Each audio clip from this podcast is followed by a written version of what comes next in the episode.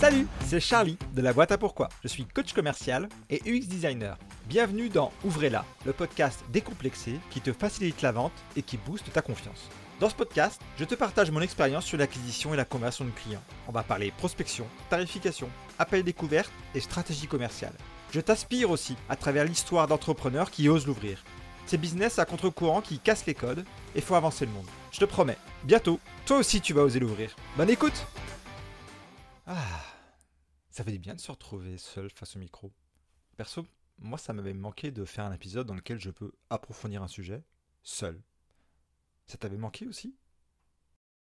Aujourd'hui je vais te parler de quelque chose que je vois quotidiennement chez les entrepreneurs que ce soit dans leurs échanges avec leurs prospects, dans leurs posts sur les réseaux sociaux, dans leurs discussions avec leurs proches même. En bref, je le vois partout. Je vais te parler du syndrome de l'expert. Alors attention, syndrome de l'expert, c'est pas syndrome de l'imposteur, c'est proche, mais c'est pas du tout la même chose. Donc je vais d'abord clarifier ce que j'entends par syndrome de l'expert. Je vais t'expliquer pourquoi on est tous frappés par ce syndrome. Je vais ensuite évoquer les conséquences que ça peut avoir sur ton business.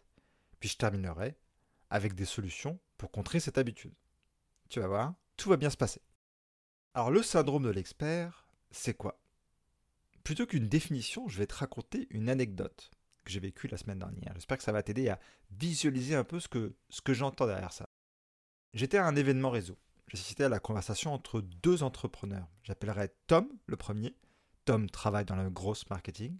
Growth marketing. Je nommerai le second François. François est web designer. Web designer, ça va, j'ai pas trop mal à le dire. Tom échangeait avec François sur les outils de mining et de construction de tunnels de vente. Il a enchaîné les outils, les termes techniques et les méthodologies. Et à un moment, j'ai entendu François dire, la personne avec qui il parlait, Oui, je connais cet outil, mais tout ça est un peu compliqué pour moi. Mais Tom a continué. Plus tard dans la soirée, on a évoqué tous ensemble justement ce fameux syndrome de l'expert.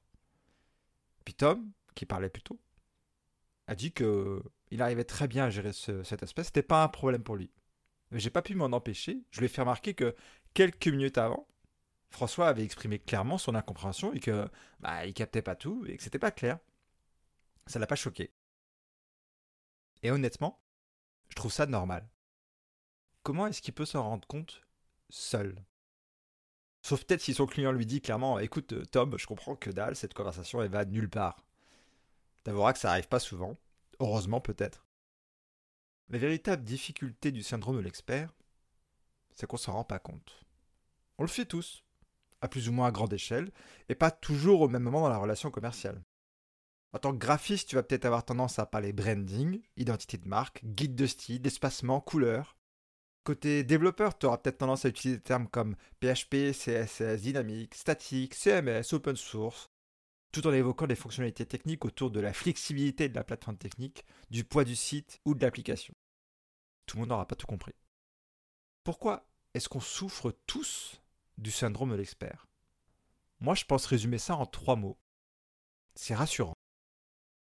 Parfois, on est mal à l'aise face à des échanges avec nos clients. On n'ose pas poser des questions à nos prospects. On se sent un peu mis à nu quand vient le moment de parler de questions un peu difficiles comme le budget par exemple. Alors pour se protéger, on utilise ce qu'on maîtrise. Des termes techniques, des mots complexes, pour montrer qu'on sait de quoi on parle et qu'on est à notre place. Pour nous, c'est une façon de convaincre. Sauf que pour notre client, ça fait tout l'inverse. Et on va parler de notre client. Qu'est-ce qui se passe dans la tête de ton client quand tu parles comme un expert? Bah, D'abord, tout simplement, il arrête d'écouter. Pas parce que c'est inintéressant, mais parce qu'il ne comprend pas. Peut-être même que face à tant d'expertise, il se sent un peu bête. Alors plutôt que d'admettre qu'il ne comprend pas, il laisse couler. C'est plus simple. Ça touche pas son ego, puis à la limite, il te vexe pas. Donc le premier risque, c'est la perte d'attention et d'intérêt de ton client. Les premiers échanges avec tes prospects sont cruciaux. C'est là, justement, que tu construis ou renforces la confiance en ton offre. C'est pas le moment de faire peur à ton prospect. Je pense que quand j'ai dit tu construis ou renforces la confiance en ton offre, toi, tu as dû penser direct, bah mais comment je fais moi si je peux pas démontrer mon expertise? Comment je convainc mon client? Bah c'est une bonne question. On va y revenir. l'autre point qui a relevé, et l'autre risque, c'est qu'il comprend de travers. Lorsqu'on n'est pas d'accord sur la définition des mots utilisés, c'est souvent là que commencent les problèmes de communication. Par exemple, si tu dis guide de style en pensant à une sélection de couleurs, un mood board et des recommandations de typo, et que ton client, lui, il imagine une charte complète incluant des recommandations d'usage de son logo, de ses couleurs, des exemples de design précises, bah, au moment de la livraison, tu vas avoir un tout petit problème. Et c'est la même chose du côté du développement et de la technique. Si je parle de responsive pour évoquer un site qui s'adapte à tous les supports et que mon client pense à un site qui se charge en quelques millisecondes, un site rapide, tu risques là aussi d'avoir un petit problème au moment de la livraison, voire peut-être même un petit problème au moment du paiement de la facture. Le second risque, tu l'auras compris, c'est que la relation avec ton client parte totalement en vrille. Mais il y a un troisième risque. Ton client a peur. C'est ce troisième risque qui m'intéresse le plus. Ça se passe dès le début de la relation avec ton prospect, au moment où tu découvres son projet et où il découvre aussi ton univers. Ce fameux moment qui dictera si, oui ou non, vous allez travailler ensemble. Tu penses comprendre ton client, mais lui, il est complètement perdu. Tu pensais pouvoir te reposer sur tes compétences, mais à ses yeux, tu parais arrogant et inaccessible. Tu pensais signer avec lui, tu n'auras jamais de nouvelles. Ça fait peur, hein? Bah en fait, ça arrive super souvent. Retiens ça. Le troisième risque, c'est de perdre des clients avec qui tu aurais tout à fait pu travailler. Ça s'applique aussi bien lors de l'appel découverte que dans tes contenus sur les réseaux. Si tes posts paraissent pompeux, si tes posts paraissent inaccessibles, on n'a pas envie d'aller discuter avec toi. On n'a pas envie de travailler avec toi. Comment tu peux t'en sortir de cette situation? Comment tu peux démontrer ton expertise sans tomber dans le syndrome de l'expert? J'ai cinq pistes de solutions pour toi. La première, c'est qu'il faut que tu saches à qui tu as affaire. Peut-être que ton client a des bases sur ton métier, peut-être qu'il n'y connaît rien. Au fur et à mesure de tes échanges avec tes clients et tes prospects, tu vas pouvoir identifier leur degré de maturité par rapport à ton offre, par rapport à ton expertise. En connaissant bien ta cible, tu vas pouvoir directement ajuster ton discours en fonction de leurs attentes. C'est à eux de déterminer avec quoi ils se sentent à l'aise, avec quels termes ils se sentent euh, confortables. Pas à toi. Le deuxième point, c'est qu'il faut faire attention aux signaux. Quand je parle de signaux, je parle de, par exemple d'un long silence dans la conversation, un prospect qui somnole un peu, les yeux qui regardent ailleurs pendant la visio, un échange qui tourne en boucle, le client qui joue avec son téléphone. Ça veut peut-être dire que tu as perdu ton prospect. C'est le bon moment pour vérifier si vous êtes sur la même longueur d'onde.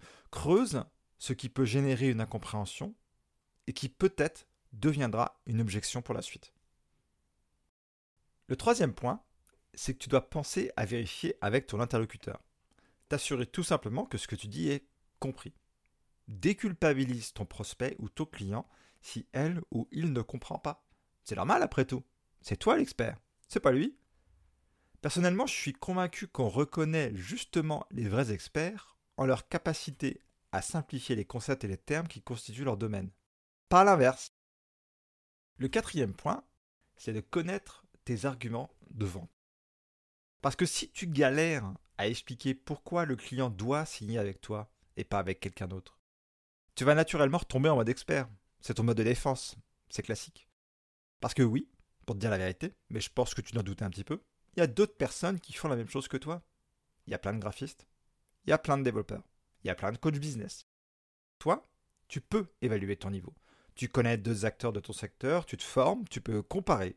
D'ailleurs, ça te joue souvent des tours. Par contre, pour ton client, il est impossible d'établir à quel point tu maîtrises ton domaine.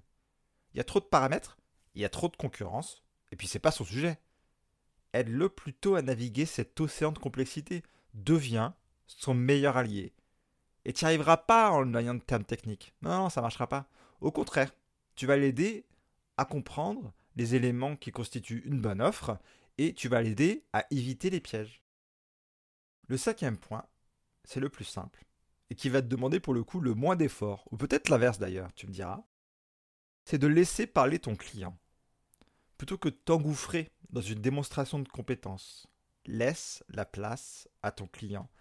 Laisse la place au vide. Laisse un blanc. c'est OK.